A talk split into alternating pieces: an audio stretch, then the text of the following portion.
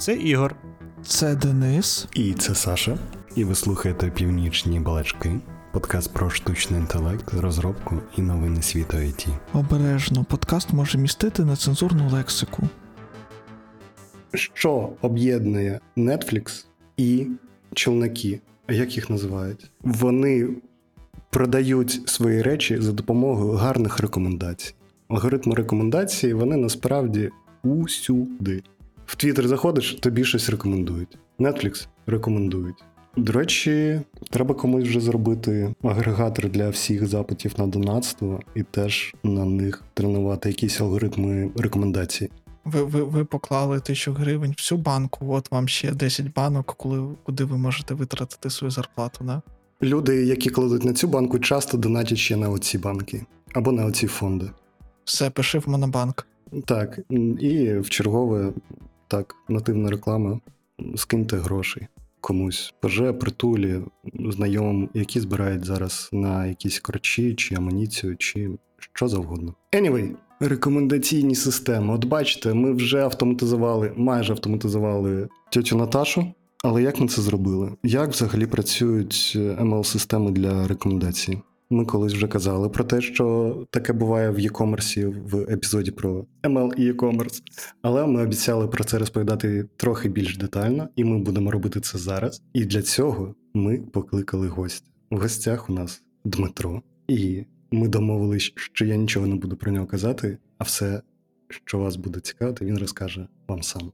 Блін, Саша, це було шикарне інтро. Взагалі дуже вас радий всіх бачити. Хто не знає, то всі люди, які тут зібралися, вони раніше були частиною одної дружної великої команди. На жаль, так сталося, що це через якби об'єктивні обставини і те, що відбувається з нами усіма, і кляту русню, в тому числі. Всі ми знаходимося в зовсім різних точках нашого континенту, але дякую вам за можливість, що ми всі зібралися тут поговорити на такі цікаві теми. Трошки про себе. Я ще три місяці назад був частиною команди, про яку я казав, і працював я в компанії Proxet як ml інженер Але в березні цього року я прийшов на нову позицію. А, Мені досі насправді дуже важко сформулювати, в чому моя ключова задача і відповідальність, яку я вирішую, тому що насправді дуже багато, і я навіть намагався перед мітингом сумаризувати якось це через чат GPT, щоб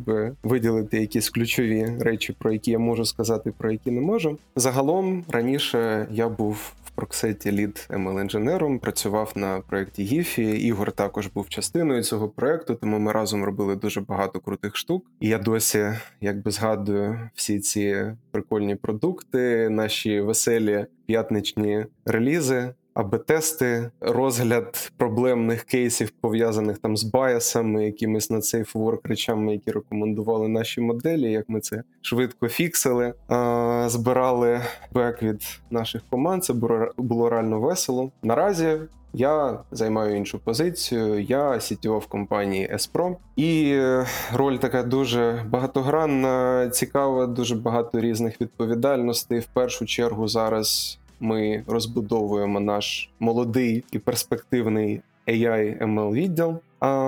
Заходимо в наші існуючі проекти з ML фічами, е, ідеями щодо того, як можна трошки порухати, адаптувати, е, модернізувати якісь workflow е, в рамках цих проєктів. Щось вдається, над чимось наразі працюємо в дискусіях і так далі. Ем, загалом, от така у нас є ініціатива.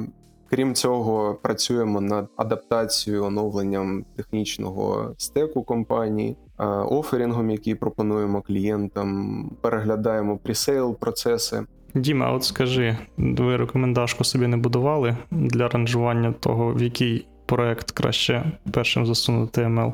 Ти знаєш, в ролі цього Recommender System наразі виступаю я, але я трошки боюсь. Ну, Ти краще, ти, ти, краще, ти трохи краще, ніж нейронка, я думаю, так що норм. Е, да, було б прикольно назбирати такий датасет. Наразі у нас такий буде тут few shot learning, тому е, поки, поки, поки дійсно у нас rule-based система у вигляді мого бекграунду і якихось моїх переконань, можливо, трошки упереджених, але наразі, наразі якось так. Дуже приємно, що люди, з якими ми раніше мали дотик в рамках наших курсів і ініціатив спільних. Зараз також долучаються до нашої компанії, працюють над нашими проектами, модернізують старі такі е, конвенційні системи, додаючи в них прикольні якісь AI, Data Science based рішення, роблячи experience більш цікавим, то й таке. Мабуть, якось так. Чуєш, давай скористаємось цією змогою. А ви зараз когось шукаєте собі на роботу? Наразі ми шукаємо більше бізнес-аналітиків насправді, тому що дуже багато ініціатив інхаус і потенційних проєктів, на яких просто ну вагон різних проблем, часто з доменів, які ми там якось частково розуміємо, але не сильно глибоко. От наразі дуже популярною тематикою на європейському ринку є енергетика. Угу. І дуже багато продуктів займаються тим, що створюють середовище для моделювання, наприклад, проєктів у сфері відновлюваної енергетики, оцінку їх бізнес-показників, перформанс-показників для того, щоб розуміти, ну чи має сенс, наприклад, інвестувати в таку-то сонячну електростанцію. Угу. І наразі просто такий workflow, наприклад, будується на доменних знаннях, на певній команді бізнес-девелоперів, які там знають, як це працює на прикладі десятків проєктів, але якби знову ж таки упередженість, обмеженість ресурсів людських, ну і потенційний якби кейс для масштабування автоматизації і так далі. Тому, Тому- якщо тому- ви зараз слухаєте цей подкаст, і ви є бізнес-аналітиком з профільним досвідом у сфері енергетики, але ви або ви просто геніальна особистість, подумайте щодо Еспро. Вакансія у вас на сайті? Вакансія у нас на сайті. Е, Шукаємо дійсно в наш presale процес бізнес-аналітика. Крім цього, дивимося на крутих чуваків зі сфери енергетики, саме доменних експертів, які також. Можливо, будуть допомагати нам з якимись дуже такими challenging, tricky е, проблемами, Е, себто, наприклад, зрозуміти, а як же працює взагалі фінансове моделювання у сфері цих відновлюваних енергетичних проєктів, які там є метрики, які там є інпути, а які речі можливо можна запускати всередині якоїсь оптимізаційної моделі і так далі. Тому. Цікаво, цікаво, бо це дійсно трошки не якісь звичайні рекомендації, не звичайні е, в класичному вигляді веб-бейст фічі, тому цікавий такий незвичайний experience. Але Порядочок. але тут я думаю, що не варто заглиблюватися в цей домен, тому що тут рекомендації також є, але вони, мабуть, трошки специфічні, і, мабуть, нашим слухачам не всім це буде корисно і доцільно. Так, щоб зробити інтро в наш топік, хотілося б, мабуть, сказати, що рекомендації, якщо брати загалом, вони усюди. Хтось дивиться якийсь пост на LinkedIn, і в рамках нього йому рекомендуються якісь хештеги. Хтось використовує якусь erp систему для оптимізації warehouse, і йому рекомендуються певні дії по оптимізації workflow. А хтось отримує набір документів зі своєї бази знань, і вони відображаються у вигляді якогось списку айтемів на сайті. Це все, в принципі, рекомендації. Просто в класичному формулюванні рекомендаційних систем це підзадача information retrieval. Давайте, можливо, якраз трошки торкнемося цього топіку. Класична рекомендаційна система це задача отримання релевантних документів, певної е, бази знань, бази даних відповідно до користувацького запиту або якогось списку критеріїв, які задаються. Або на базі ж іншого документу. І задача рекомендаційної системи по суті повернути найбільш релевантні документи відповідно до квері, який надає користувач. І я думаю, що якраз в рамках нашої дискусії ми можемо більш детально розглянути, а як же будується взагалі такий пайплайн, які для цього є інструменти, і як зазвичай це виглядає в існуючих системах. Ну і перед тим як ми прямо туди підемо, щоб люди розуміли про постановку задачі, тобто задача information retrieval на рівні того, що у вас є величезна кількість документів, у вас інтернет, ви заходите в Google, в Google, заходите ви, пишете якийсь пошуковий запит, і вам із усіх документів повертається відранжований якийсь підмножина тих документів, які найбільш релевантні вам для вас. Насправді тут виходить, що окрім query, скоріш за все, також якось враховується контекст безпосередньо юзера. Бо ми знаємо, що у всіх нас Google видача різна в залежності від історичних пошукових запитів, але також е, це проміжний етап до того, що query не існує, а query виступає безпосередньо сам юзер або його контекст. Коли він рекомендується той самий Netflix, вам рекомендуються якісь е, серіали для перегляду. Там немає безпосередньо пошукового запиту, просто намагаються з бази знайти ті айтеми, які точніше не так, вони запаяні в систему. Ви їх не задаєте власноруч, а вони е, будуються на основі тих айтемів, які ви вже вподобали, або на основі просто безпосередньо вашого контексту. І це виступає кварією для рекомендаційної системи. Да. І в принципі, навіть пошук можна розглядати як випадок рекомендацій, коли під конкретну кверю і якийсь персоналізований образ у вигляді нашого юзера ми рекомендуємо йому релевантні документи.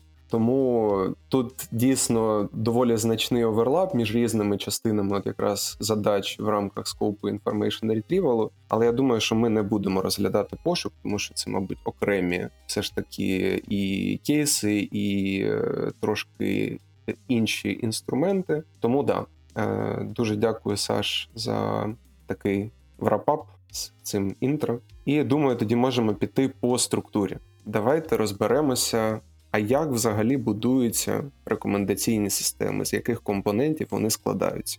Склалося так, що зазвичай flow побудови рекомендацій розбивається на дві стадії. Перша стадія називається retrieval ом або генерацією кандидатів, і друга стадія називається ранжуванням. Чому так? На етапі генерації кандидатів зазвичай ми стикаємося з тим, що у нас є величезна база даних. В ній зберігаються мільйони документів, які якимось чином треба відранжувати і дати користувачу невеличкий список найбільш релевантних. Але зробити це одним кроком дуже важко. Тому для цього спочатку застосовується механізм ретрівалу, який зазвичай дуже швидкий, дуже ефективний на великих вибірках. Наприклад, ми будуємо Approximate Nearest Neighbors Index на нашій документній базі і можемо отримати декілька тисяч кандидатів на те, щоб далі виконувати з ними певні дії щодо фільтрації, переранжування, щоб вони потім в результаті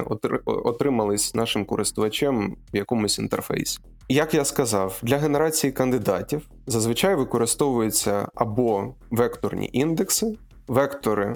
Це або ембедінги, або якісь інші репрезентації, які можна описати у вигляді векторів для наших документів. Е, Вектори, ти маєш на увазі числові вектори, ну як масив чисел. ну. Так, це mm. набір чисел, які е, разом утворюють репрезентацію, яка має певний набір властивостей. А саме, в рамках індексу ці вектори мають таке розташування в цьому індексі, що схожі документи, схожі документи, це можуть бути якісь різні критерії, схожість на рівні слів, семантична схожість, схожість за розміром, схожість за не знаю, автором цього документу. Вони будуть знаходитися в цьому індексі доволі близько один від одного. І документи різні за подібними критеріями, вони будуть розташовуватися далеко один від одного. І тому механізм отримання цих сусідів цього індексу він дозволяє взяти пул кандидатів і потім над ними робити додаткові маніпуляції, щоб в топі наших фінальних рекомендацій були найбільш релевантні елементи з цього пула. Да, але часто нас же ж не тільки векторні індекси, напевно, використовують для candidate generation для цієї фази. Що взагалі, як ти думаєш, не знаю, в твоєму досвіді е, використовували ще якраз для створення кандидатів? Як як ще ефективно ти порадив створювати список для ранжування? Да, дуже слушний поінт. Насправді ідея генерації кандидатів в тому, щоб отримати максимально різноманітний сет е, різних документів, і часто для цього використовують зовсім різні тули в комбінації. Це можуть бути як, е, наприклад, просто банальні SQL-запити на базі за якимись ключовими словами або якимись фільтрами. Це можуть бути векторні індекси, це може бути, наприклад, якийсь текстовий engine, той самий Elasticsearch, по якому можна по також якимось критеріям робити, робити пошук релевантних документів. І в принципі, якщо ми візьмемо реальні кейси, е, я думаю, ми можемо торкнутися сьогодні, якщо у нас вистачить часу е, кейсу Твіттера. І роздивитися його якраз на етапі генерації кандидатів вони також використовують декілька джерел. Тому е, задача в основному генерації кандидатів в тому, щоб зробити максимально різноманітний сет релевантних документів. При цьому бажано максимізувати рекол, тобто, щоб документи все ж таки мали певну релевантність до нашого контексту, тобто або юзера, або документу, по якому ми робимо цей ретрівал. Тобто, скоріше, нам цікаво вигрісти більше кандидатів, серед яких будуть ті, які нам підходять, і вже сподіватися, що ранжування їх винесе нагору, замість того, щоб мати менше документів, але при цьому пропускати золоті злитки, які, можливо, будуть дуже корисні для користувача. Да, да, все вірно. І розділене на два етапи: це, по-перше, більш проста когнітивна модель, а по-друге, це про безпосередню швидкість, бо ранжувати всі 6 мільярдів товарів на Амазоні кожен раз, коли ви вбиваєте в пошуковий запит червоні найки, немає сенсу. Тому швидко відсікли, потім вже думаємо. Да. І немає технічної можливості, по суті, це робити. Поки Тому що. що- Да, це хороший поінт. Ніхто не знає, які завтра тренди будуть в цьому світі, але наразі ситуація така, що генерація кандидатів максимально проста і швидка. А на етапі ранжування ми додаємо більше фіч, більше критеріїв для того, щоб максимізувати вже точність. Тобто, тут, якщо ми казали про кандидатів е, відносно реколу, для ранкінгу основна задача це максимізувати вже precision. Тобто використати якомога більше ознак і наявної інформації сигналів по нашим документам для того, щоб найбільш е, релевантні документи стояли умовно в голові нашого фінального списку, який ми е, повертаємо вже кінцевому користувачу. А нагадай, будь ласка, в чому різниця між е, такими поняттями, як precision і recall? Це ти Денчик вирішив співбесіду загнати, да? Да, да, да. За, за, зараз, зараз мене завалять просто і е, звільнять. Ну, не всі емельщики, не всі емельщики слухають, я думаю. правильно? Да. Ну, давайте спробуємо пояснити для нашої аудиторії. В, Ріколі е, ми рахуємо, по суті, кількість релевантних документів, відношення кількості релевантних документів, які повернулися з нашої системи, до загальної кількості всіх релевантних документів. В Precision ми рахуємо відношення релевантних документів, які повернулися з системи, до всіх документів, які повернулися з системи. Е, можливо, це можна якось все ж таки більш user-friendly сформулювати. ідейно рекол про те, що ми якомога більше тих речей, які ми мусили повернути, повернули. А Precision про те, що коли ми повернули, там була більше, чим більша частка релевантних документів, тим ліпший Precision. Тому може бути, що у вас у системі. Якщо ви повертаєте всі документи, то у вас рекол, а вже ж відмінний, але Precision на нулі. Ну, не на нулі, але близькі до нуля, якщо у вас величезна вибірка. Ну, або може бути нулем. Хуйовий Precision, в общем.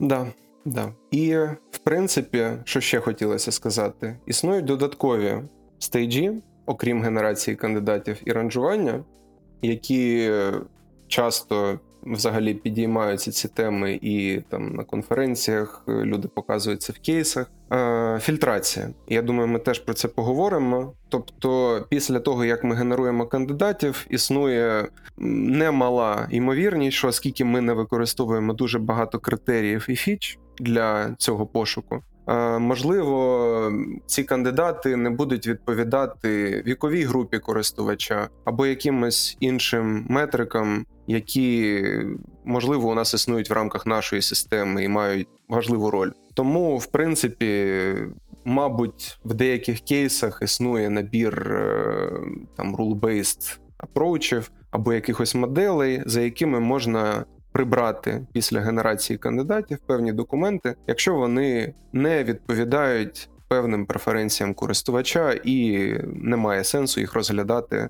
на подальшому, наприклад, ранжуванні. Люди з Такфлікса, якщо такі є, послухайте, от послухайте цю ідею. Подумайте, може щось зробити з цим. Бо вбиваєш пошук фільми, тобі видає кіно, ти на нього заходиш, кажуть, в твоєму регіоні його немає. Да. Так само мені прислали вчора повідомлення, що ChatGPT нарешті додали в iOS у вигляді апки. Я заходжу, а в Україні його немає. А його ніде немає, він тільки в Штатах є, вони тільки на Штати відкрили поки що. Ну от як так? Навіщо тоді давати, давати персоналізовані рекомендації, якщо конверсії то не існує як такої? Як, як, як, як можна оцінити взагалі важливість і імпакт такої фічі?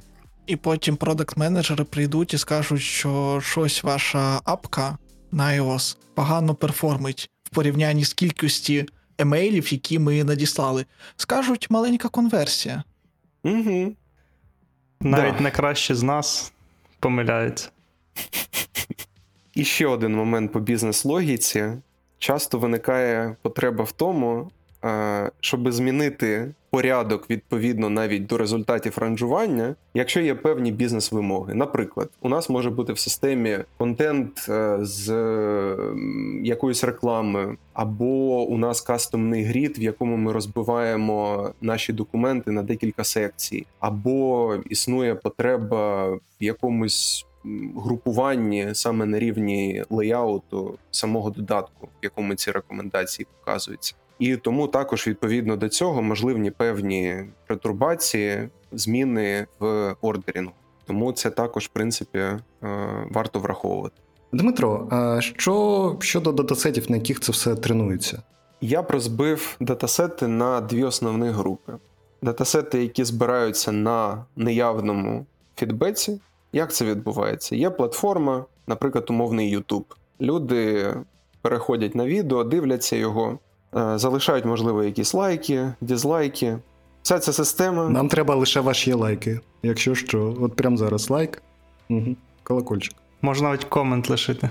В цей час наша онлайн-рекомендаційна система оновлює ваші преференси і буде покращувати ваш user experience в майбутньому. От якраз кейс, який я описав з YouTube відео, е, в ньому ми збираємо дуже багато в неявному вигляді фідбеку від користувача у вигляді інтеракції з е, платформою і контентом. Підсумуємо: це кліки, це вподобання, це можливо якісь івенти, типу поділитися. Але спочатку мається на увазі першим кроком тобі YouTube їх показав, тобто рекомендаційний алгоритм відпрацював, і ти на це зреагував або ні, і це і є сигналом, на якому тренується система в подальшому. Да. Тобто, навіть якщо там немає якогось навчаємого е, натренованого алгоритму, все одно має бути якийсь підхід, який відображає ці документи для того, щоб на них можна було реагувати. Це може бути якась rule-based система, можливо, в першій ітерації, але все одно, звичайно, не можна реагувати на те, чого немає. Тому перший варіант це якраз датасети, засновані на implicit фідбеку. Існує трошки інший е, варіант, який часто є супутнім до е, датасетів, заснованих на implicit фідбеку. Це датасети, які явно розмічені відповідно до задач, які ставляться до моделі. Для цього можна використовувати, наприклад, краудсорсингові платформи. Уявімо ситуацію: у мене немає наразі сайту, на якому відображається якийсь контент, контент на якому немає механізму а, збору цих івентів по моїм користувачам. Але у мене є якась бібліотека, контенту, і я приблизно орієнтуюся в тому, які там будуть а, юзери, які у них будуть е, вподобання фільтри.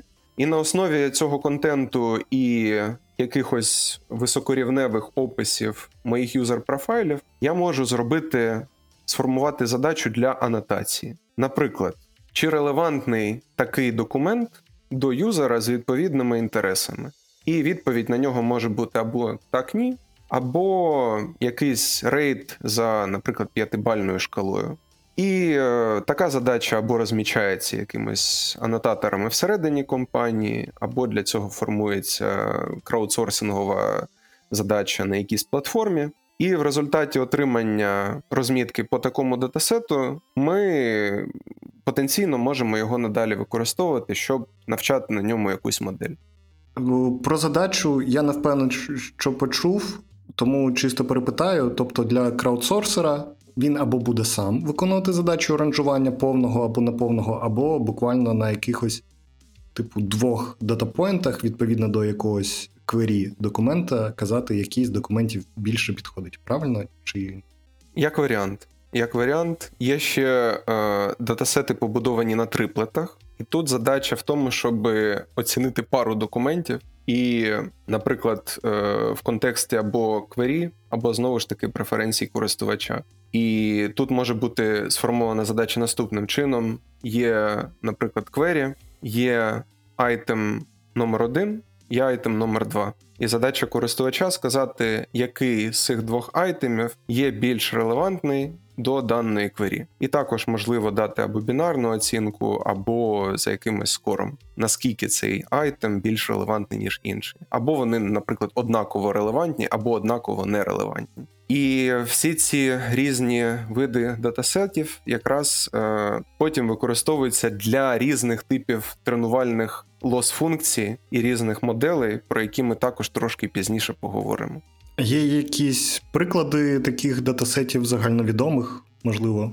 Да, насправді найбільш відомі бенчмарки, е, датасети, на яких дуже часто проводять компетішени взагалі у сфері рекомендаційних систем, це той самий MovieLens, це датасет, в якому е, є інформація про фільми і відгуки в форматі рейтингів по користувачам. І, в принципі, на цьому датасеті часто проводять такі якісь імпровізовані змагання на базі там якихось е, груп студентів, не знаю, якихось людей, які тільки починаються, починають для себе розбиратися в цьому напрямку. І, в принципі, це хороший такий бенчмарк, на якому можна пробувати різні архітектури. І дивитися, який у них взагалі перформанс, на такій стандартні загально прийняті е, задачі. А мінімально про датасет, окрім самих стрічок, якоїсь метаінформації, метаопису і оцінок, вони прив'язані до користувачів? Чи це невалідне питання і скіпаємо? В датасеті у нас, наскільки я пам'ятаю, по-моєму, десь біля 20, по-моєму, трошки більше е, рейтингів, е, які залишаються, по-моєму, 100 тисяч юзерів в датасеті і десь 60 тисяч фільмів. І от, по суті, кожна стрічка це конкретний рейтинг конкретного користувача по відношенню до конкретного е, фільму. Поняв. І, в принципі, по фільмам також наявні певні метадані. Це його жанр. Наскільки я пам'ятаю, там є айдішники, якісь теги, IMDb ID, тобто, в принципі, теоретично можна зробити enrichment інформації по фільму з сторонніх ресурсів. От такий датасет. Що цікаво, що в принципі з відповідного домену, от якраз фільми, музика, доволі багато таких бенчмарків. Той самий Last.fm, дуже популярний датасет, який також використовується для бенчмаркінгу моделей. Це е, історії прослуховування користувачами аудіо, аудіо секвенсів з відповідної радіостанції. А там треба було давати згоду на те, щоб твою історію включили в датасет. А по-моєму, там анонімізовані дані, наскільки я пам'ятаю. Я сподіваюся, мене там немає. А ти слухав Last.fm? Так точно, там навіть скроблер з її Spotify був зроблений, так що так.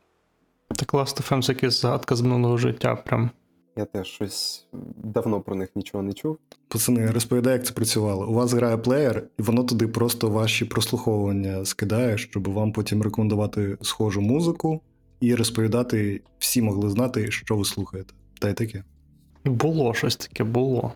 Я себе зараз таким чогось дідом відчув, трошки не знаю. Тільки сьогодні. Я не знаю, я теж, от чесно скажу, я не пам'ятаю, коли я останній раз слухав навіть радіо. Навіть в машині, по-моєму, вже всі перейшли на стрімінгові сервіси. Не знаю, як у вас. Бо я повністю на Spotify. Бач, не, так, не такий ти вже дід, Денчик. Радіо ти, напевно, вже не слухаєш. Звідки ти знаєш? Може, і слухаю. Насправді ні, звичайно, ні. Ще цікавих датасетів. Десь е, роки 4 назад, якщо пам'ятаєте, був competition від Megogo, в рамках якого вони також надавали датасет зі своєї платформи, де була якраз також інформація, по-моєму, і по переглядам фільмів, і по реакціям на фільми. І в принципі, там, по-моєму, і ми брали участь там з декількома колегами. Ми тоді, звичайно, місце не займали ніяке призове, але теж такий був е, доволі цікавий кейс в плані рекомендацій. Про метрики. Давайте. Я не знаю, тут написано офлайн метрики, онлайн метрики. І я такий, а що, а чому вони офлайн і онлайн? Треба розрізняти е, метрики для рекомендацій, які використовуються на етапі тренування, і на етапі інференсу, тобто використання вже наших моделей в продакшені. Чому? Тому що рекомендаційні системи саме на рівні моделей можуть бути досить таки різні по тренувальним об'єктивам. Це може бути як задача класифікації, іноді це може бути навіть задача регресії. А іноді деякі алгоритми дозволяють оптимізувати прямо на ліствайз масштабі весь е, по суті список айтемів, які ми видаємо в результаті. Тому тут є. В принципі, досить таки широкий спектр е, метрик, які відповідають як класифікації, так і більш специфічні до задачі е, рекомендацій. Основна метрика для класифікації у нас, е, е, мабуть, знову ж таки Precision і е, Recall, або можна рахувати просто Accuracy. Часто рахують е, Accuracy at top K, тобто на якому місці в по в спадаючому порядку знаходиться релевантний документ. В принципі, доволі таки е, діюча популярна метрика. Якщо казати більше про метрики, які релевантні до е, задачі рекомендації, коли ми беремо список, і нам треба якось оцінити чисельно, наскільки у нас. Хороші рекомендації для цього використовується, наприклад, метрика NDCG. Ми колись, коли тільки починали розбиратися з цим, довго намагалися запам'ятати, що саме е, що саме стоїть за цим абревієшеном, і розшифровується NDCG як Normalized Discounted Cumulative Gain. Отака непроста назва. Так, якщо розшифровувати детальніше, напевно, то можна розбити це на, на три компоненти. Е, По-перше, cumulative gain, це зводиться до discounted cumulative gain, і потім воно ще нормалізується. Де cumulative gain це фактично який вклад в метрику вносить кожен, кожна відповідь із рекомендацій. Тобто там ви можете оцінити фактично кожен елемент з рекомендашки для заданої query, для заданого запиту. У вас приносить якийсь там gain, дає якийсь там. Як, як gain сказати українською? Ну, по суті, це сума score ів всіх item ів, які є у нас в е, видачі. Говорять клінгонською. Фактично, це загальна сума того, наскільки вдалими були всі рекомендації в output і. Типу, наскільки вдала перша рекомендація, наскільки вдала друга, третя, четверта, ну якось в чисельному score і, і загальна сума. Без прив'язки до позиції, якщо ми кажемо про cumulative gain. Да. Тобто це просто сума контриб'юшенів. Да, в тебе є сет, наскільки удачний цей сет, типу, для рекомендацій. Але ж, але ж тоді у тебе повинна бути якась функція, якась можливість для того, щоб ти міг оцінити, наскільки в тебе є релевантним кожен документ, який ти запропонував. Да. Того ми і кажемо, що це просто cumulative gain. До cumulative gain додається discounted cumulative gain. Це метрика побудована на просто cumulative gain на сумі релевансів, яка бере, ну, бере, зважає також на позицію, типу, на якій позиції е, в тебе, типу, позиція ближче до початку, вона явно має вносити, типу, більше вкладу в загальну оцінку твого сета рекомендацій, ніж там в кінці, до прикладу. Але як би не було, для того, щоб провести загальну оцінку, в тебе повинен бути якийсь ground truth того, що ти знаєш, як тобі взагалі оцінити будь-який документ по релевантності відносно до квері. Того я, я б ще сказав, насправді, як я для себе розрізняю онлайн і офлайн метрики для рекомендацій.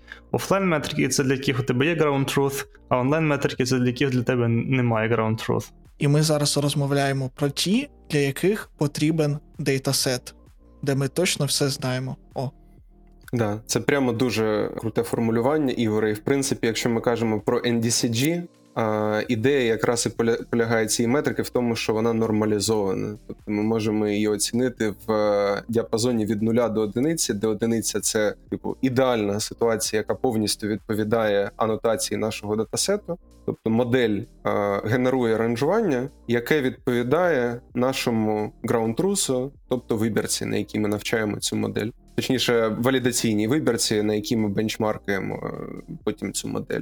Я ще пам'ятаю, що, по-моєму, там ця метрика, в принципі, теоре- навіть теоретично до одиниці ніколи не доходить. Вона, типу, від нуля до одиниці, але од- одиниця вона ніколи не буде, вона буде, типу, в інфініті наближатись до одиниці, умовно. Ну да, і там же в Discounted, по-моєму, гені там логарифм фігурує в е, якраз в компоненті, який відповідає за дисконт е, позиції. Тому, в принципі, так, скоріше за все.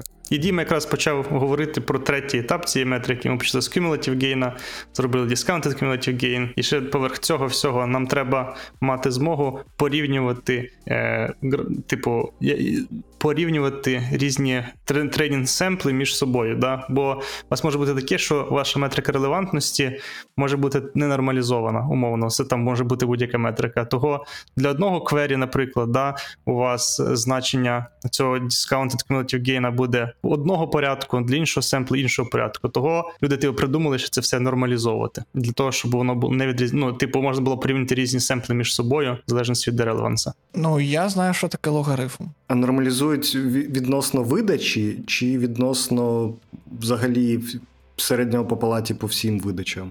По кожному конкретному е, кейсу. Тобто, у нас є анотація, як виглядає правильне ранжування для конкретного квері, для конкретного сету документів в нашому бенчмарку. І власне це і буде оцей компонент IDCG, як його називають. Це Ideal Discounted Cumulative Gain. І це знаменник якраз нашої формули. А в чисельнику буде ранжування нашої поточної моделі. Так, тоді можемо ще е, поговорити швиденько про іншу метрику MRR. Принципі, знову ж таки, розшифровуючи цю метрику Mean Reciprocal Rank, вона також дозволяє оцінити те, як правильно ми розташовуємо в видачі релевантний документ. Якщо розглядати конкретний приклад, то розрахунок цієї формули відбувається на базі reciprocal ренків в конкретних кейсах, тобто для конкретних знову ж таки кверів і для конкретних видачей по цим кверям. І для кожного такого кейсу нам треба порахувати reciprocal rank. Що таке reciprocal rank? Це value, яке Воно пов'язано з тим, на якому на якій позиції розташований перший релевантний документ. Якщо казати про конкретні приклади, то reciprocal rank елементу релевантного, якщо він знаходиться на першій позиції, це одиниця. Якщо це, е, цей елемент знаходиться на другій позиції, це одна друга. Тобто, чим нижче елемент релевантний знаходиться у видачі, чим тим менший буде цей reciprocal rank. І відповідно е, функція там обернена. Це один поділити на К, де К це позиція якраз цього першого релевантного документу. Ну так, да, і загалом можна сказати, що ця метрика насправді вона використовується як онлайн, так і офлайн часто. Взагалі, її ідея в тому, щоб показати, наскільки високо знаходиться перший релевантний документ у видачі.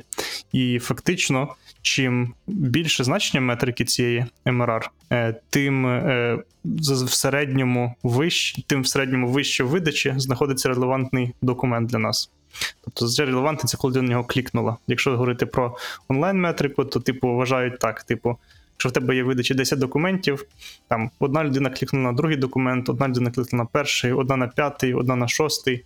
Це для кожного з цих типу видач, да, там rank буде там в першому випадку там один, в другому одна друга, в третьому там одна шоста, в четвертому одна десята. І ви берете усереднюєте це значення, і середнє значення фактично показує от в середньому, наскільки високо знаходиться перший релевантний документ. Якщо ця метрика вища, висока, типу її великі значення, це означає, що релевантний документ знаходиться досить високо, значить, напевно, якість видачі хороша. Якщо там документ, якщо зазвичай reciprocal rank релевантного документа знаходиться доволі низько, то значить то метрика буде маленька, відповідно, напевно, ми видача нас не, не надто хороша.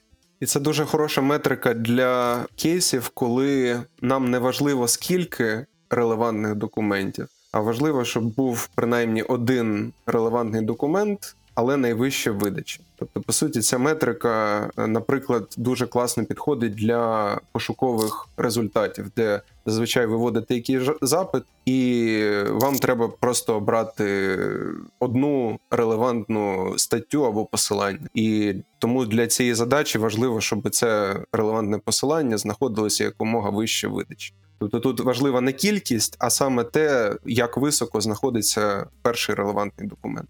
Я ще тут додам насправді, що МРР і в принципі більшість метрик для рекоменда... рекомендаційних систем вони були створені, типу, для list-wise ранжування. Тобто, коли у вас видача, типу, у вас просто вертикально елементи розташовані один за одним. І насправді це, це типу як модель використовується фактично, да? але в сучасному світі, і взагалі в сучасних веб, ну, веб-сторінках не так часто у вас на, на рядку одному знаходиться тільки один елемент. У вас зачасту знаходиться багато елементів на кожному рядку. І відповідно, насправді дуже часто е, люди критикують ці метрики, як MRR, як там NDCG, через те, що вони не репрезентують, типу, насправді те, як люди взаємодіють з документами. Того там насправді в ресерчі метрик для якості оцінки пошукових систем, рекомендаційних систем, воно трошки здвинулося останнім часом. Там доволі багато було ресерча про те, які метрики насправді репрезентують те, який вклад кожної, кожного документа, типу, в ці рекомендації, з яким дискаунтом треба вважати кожну позицію. І а, для цього загалом є фреймворк побудований. Ну, фреймворк не в код в кодовому розумінні, а там mental framework, е, там мат, мат, математична модель, там яка називається Expected Reciprocal Rank, яка, яка, яка якраз і ERR, яка якраз дозволяє правильно врахувати позицію, ну, типу, ваш конкретний леяут, вашу конкретну розмітку того, як знаходяться документи на сторінці, і як, і яка власне метрика буде чи краще репрезентувати для вас якість видачі.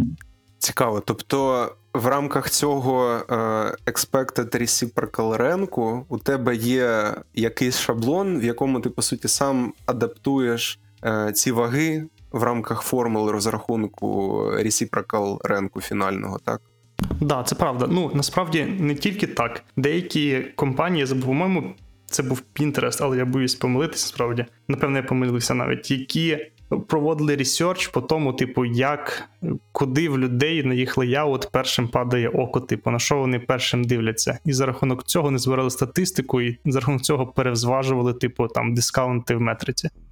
Це дуже цікаво. От якраз я пам'ятаю, що в Giphy основна проблема була в тому, що цей grid, на якому відображалися фінальні рекомендації всіх алгоритмів, він мав дуже дивний вигляд, і ну, в принципі, продовжує його мати. В тому плані, що е, це не е, сітка рівнозначних по розміру картинок. А це групи різних гіфок з різними aspect ratio, з де одна гіфка може займати, наприклад, половину ширини взагалі сторінки, а далі поруч з нею буде чотири маленьких. І тому дійсно, як в такому форматі, яку роль відіграє MRR, е, дуже складно оцінити. Я пам'ятаю, що ми навіть е, там ходили в інспект і намагалися зрозуміти, а в якому порядку реально там розташовані ці гівки. А, ну тобто, ви зараз кажете про проблему, коли через те, як в аплікації зроблений юзер інтерфейс, той перший результат, який видає рекомендаційна система, він на юзер інтерфейсі виглядає для юзера не як перший результат, а, наприклад, для юзера виглядає да, там третій, четвертий, п'ятий. І це споплюжує Це не то, що споплю... Да. Ну, рек- рекомендації. Не обов'язково третій, четвертий, п'ятий це про сприймання інформації. Тобто, якщо в тебе в Тіндері там кількість якихось кандидатів, яких ти свайпаєш туди-сюди, вони тобі показуються по одному. В Google видачі ти йдеш зверху вниз, теоретично, і типу читаєш один по одному. Але якщо в тебе одразу грід, слово, яке було більш одноразово використано, сітка, да, тобто там якісь 5 на 5, або ти одразу бачиш увесь контент, то ти не обов'язково будеш сприймати лівий крайній там верхній кут як перший елемент. Ти будеш по центру дивитися в першу чергу. З цим треба якось рахуватися, коли ти вираховуєш метрики свої. До речі, я не знаю, можна про це казати тут чи ні, е, але скажу про всяк випадок. Е, В ГІФі доволі багато ж різних інтеграцій, і в більшості з них е, результати пошуку по бібліотеці гіфок вони видаються у вигляді якраз гріда. Тобто, якщо ви зайдете в умовний месенджер або там в Telegram, ви побачите при пошуку весь перелік результатів, по якому можна скролити, якби дуже довго. Але є інший кейс: є інтеграція зі Slack, в якому гівки показуються по одній. Тобто, коли ти вводиш пошуковий запит, на нього тобі показує одну гівку, яку ти можеш або прийняти, або ріджекнути, і після цього тобі покажеться ще одна. Це якраз, мабуть, щось схоже на кейс з Тіндером. І історично було зроблено так, що пошуковий енджин, який стояв за обидвома типами інтеграції, він був один. І він, в принципі, мав одні й ті самі метрики, одні й ті самі критерії, по суті, оцінки якості. При тому, що, ну, як ми з вами тільки що вияснили, по суті, є доволі багато тут специфічних моментів, які роблять цю задачу ну, прямо сильно відмінною. І тому з плином часу для Slack була зроблена окрема модель, яка навчалася тільки на даних цієї інтеграції, тобто не використовувалися дані звичайного пошуку і взаємодії з пошуком, оскільки вони стосуються саме цього леяуту у вигляді гріда, про який ми казали. Там ми навіть вектора окремі вчили фактично на Slack даних, типу, бо вектора, ну, семантичні вектора наших entity в системі не переносились на Slack взагалі, типу. Да. І, до речі, цікавий point, що наскільки я пам'ятаю, то метрики по Slack, ті самі CTR, які ми рахували. CTR для контексту це click-through rate. Метрика дуже проста і інтуїтивно зрозуміла. Це відношення кількості кліків, які були зроблені по е, результатам наших рекомендацій, відповідно до кількості показів.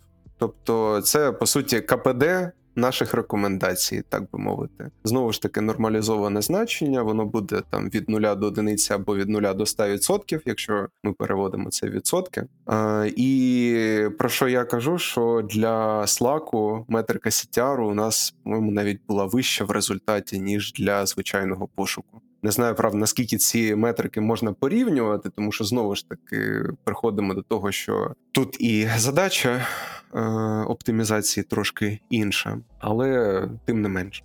І в принципі, ми якраз останнім пунктом зачепили вже питання онлайн-метрик, тобто те, що важливо в рамках сервінгу наших моделей, коли вони використовуються в наших апках, це два параметри: це engagement і satisfaction.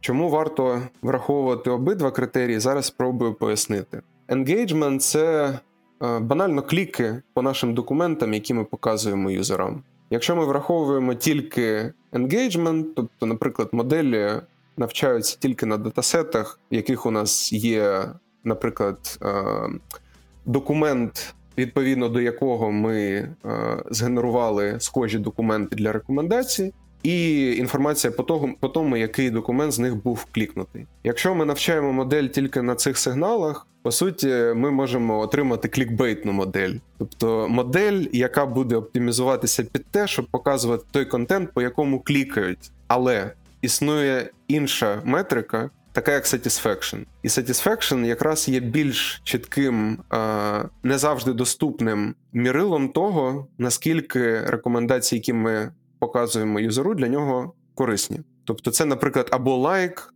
Або, наприклад, якщо це якийсь ролик на Ютубі, яку частину цього ролику людина переглянула, бо вона могла на нього клікнути, але зразу закрити, тому що воно виявилося для нього взагалі не цікаво навіть по домену. Але просто була якась карти- красива мініатюра, картинка, наприклад, на яку просто хотілося нажати, бо вона виглядає от, знову ж таки клікбейтно. І тому, е- якщо ми беремо такі найбільш популярні статті і моделі, які будують, наприклад, в Гуглі для того ж Ютуба, зазвичай вони використовують Multi-Objective Loss, який враховує як е- click-based сигнал, так і інформацію більш таку е, пов'язану з задоволенням користувача, наскільки йому дійсно цікавий цей контент.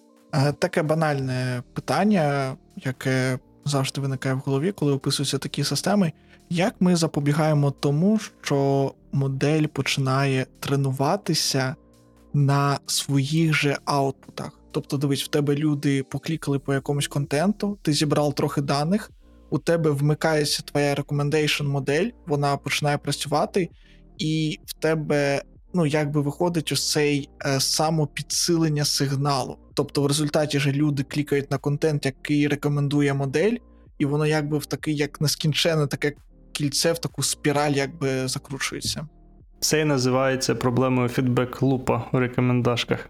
Да, от я це слово забув. Ми не хотіли його чіпати, коли Ігор про це сказав, але все одно ми прийш, прийшли до це знову. Тому, тому, тому, тому я думаю, варто варто про це сказати. Дійсно, існує така проблема, е, яка в принципі applicable не тільки для рекомендацій, а в цілому для ML exploration versus exploitation. Тобто, як сказав Денис, якщо ми будемо показувати тільки результати моделі, то очевидно ніякої принципово нової інформації там для того, щоб модель рекомендувала конкретному юзеру щось принципово нове. Тобто, наприклад, наразі ми показуємо юзеру на Ютубі рекомендації відео з автомобілями якимись. Якщо ми продовжуємо показувати йому тільки ці відео без якихось додаткових модифікацій алгоритму, якихось rule-based е, е, адаптацій, нічого нового він не отримує. Тому для того, щоб наша модель генералізувалася на якісь нові інтереси, не знаю, ми розширяли спектр того, що потенційно дотично до користувача в нам в рамках нашої внутрішньої репрезентації моделі, ми додаємо певну рандомізацію. Результатів, які показуються користувачу, а це може відбуватися на рівні перемішування документів там в якихось невеличких бакетах. Існує, не пам'ятаю, як точно це називається, стандартний плюс-мінус підхід для е, лістів, тобто для рекомендацій, які показуються у вигляді списку. Е, можна, по-моєму, перемішувати між собою перші три елементи, тобто шафлити їх місцями. По-моєму, далі з четвертого по сьоме. Тут я можу помилятися, але існують такі принципові групи, в рамках яких допускається перемішування для того, щоб не сильно впливати на енгейджмент і взагалі те, ну як виглядають наші рекомендації. Тому що якщо ми поставимо на перше місце сотий документ, очевидно, він може бути потенційно не сильно релевантним. Тому для того, щоб тримати плюс-мінус метрики на тому самому рівні, але показувати юзеру трошки інших варіантів для того, щоб він також міг, міг з ними взаємодіяти, ми можемо робити таке перемішування. Але все одно це не вирішує проблеми того, що ну банально ми використовуємо ті самі предікшени моделі, щоб знову збирати по ним фідбек. Тому часто люди запускають для тих самих рекомендацій системи у вигляді постійного якби АБ-тесту або багаторуких бандитів. Тобто, у нас може бути декілька моделей, вони можуть бути доволі різними, які видають рекомендації. І е, для юзера кожного разу може видаватися чи одна модель, чи інша, або якщо їх там більше ніж дві, там ще декілька.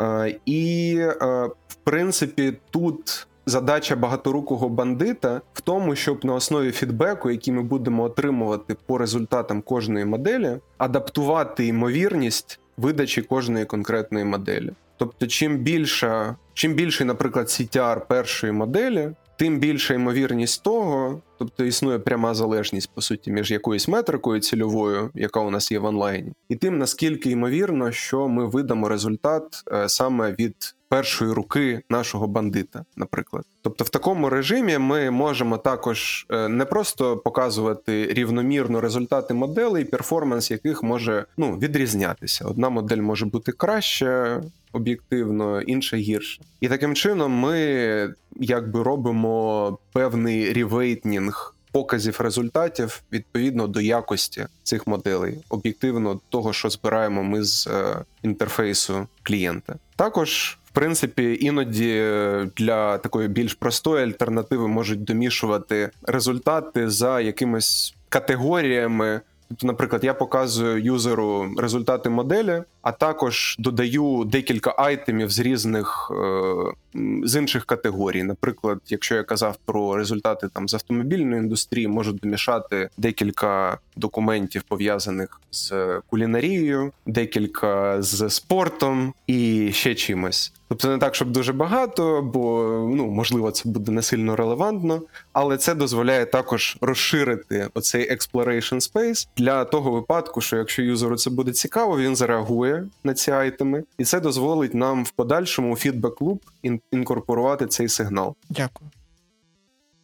В цьому місці ми зробимо логічну паузу, бо контенту насправді дуже багато, і ми не осилили і 12, ну окей, 18,5% від того, що ми хотіли би розказати. А тому подальші історії про те, як будувати рекомендації на основі взаємодії користувачів з контентом, а також як виводити подібні системи в прод, ми поговоримо в наступній частині або навіть частинах. Тому не переключайтесь, підписуйтесь, ставте лайк і приходьте до нас, можливо, за тиждень. Пишіть, що вам цікаво було б дізнатись про рекомендаційні системи. Ми намагаємося це покрити в наступних випусках.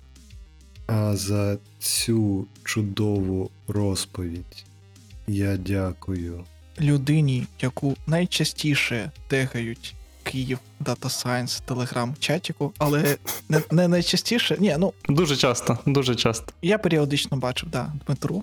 І людині, яка, яка там не завжди відповідає, тому що в чаті несеться просто дискусії кожного дня на тему і археології, по-моєму, і е, обговорення поточних життєвих проблем в Україні, і не тільки, та і тем дата-сайенсу ML. І принципі виглядає як ідея для якогось продукту, можливо, на основі рекомендаційної системи, як можна видавати по якимось стрімам найбільш релевантні повідомлення з цього чату. Бо дійсно так візуально ти заходиш за день 200 нових повідомлень, і розпарсити їх дуже складно. Дякую, Діма. Дякую вам. Бувайте! Сія. Да, гарного вечора.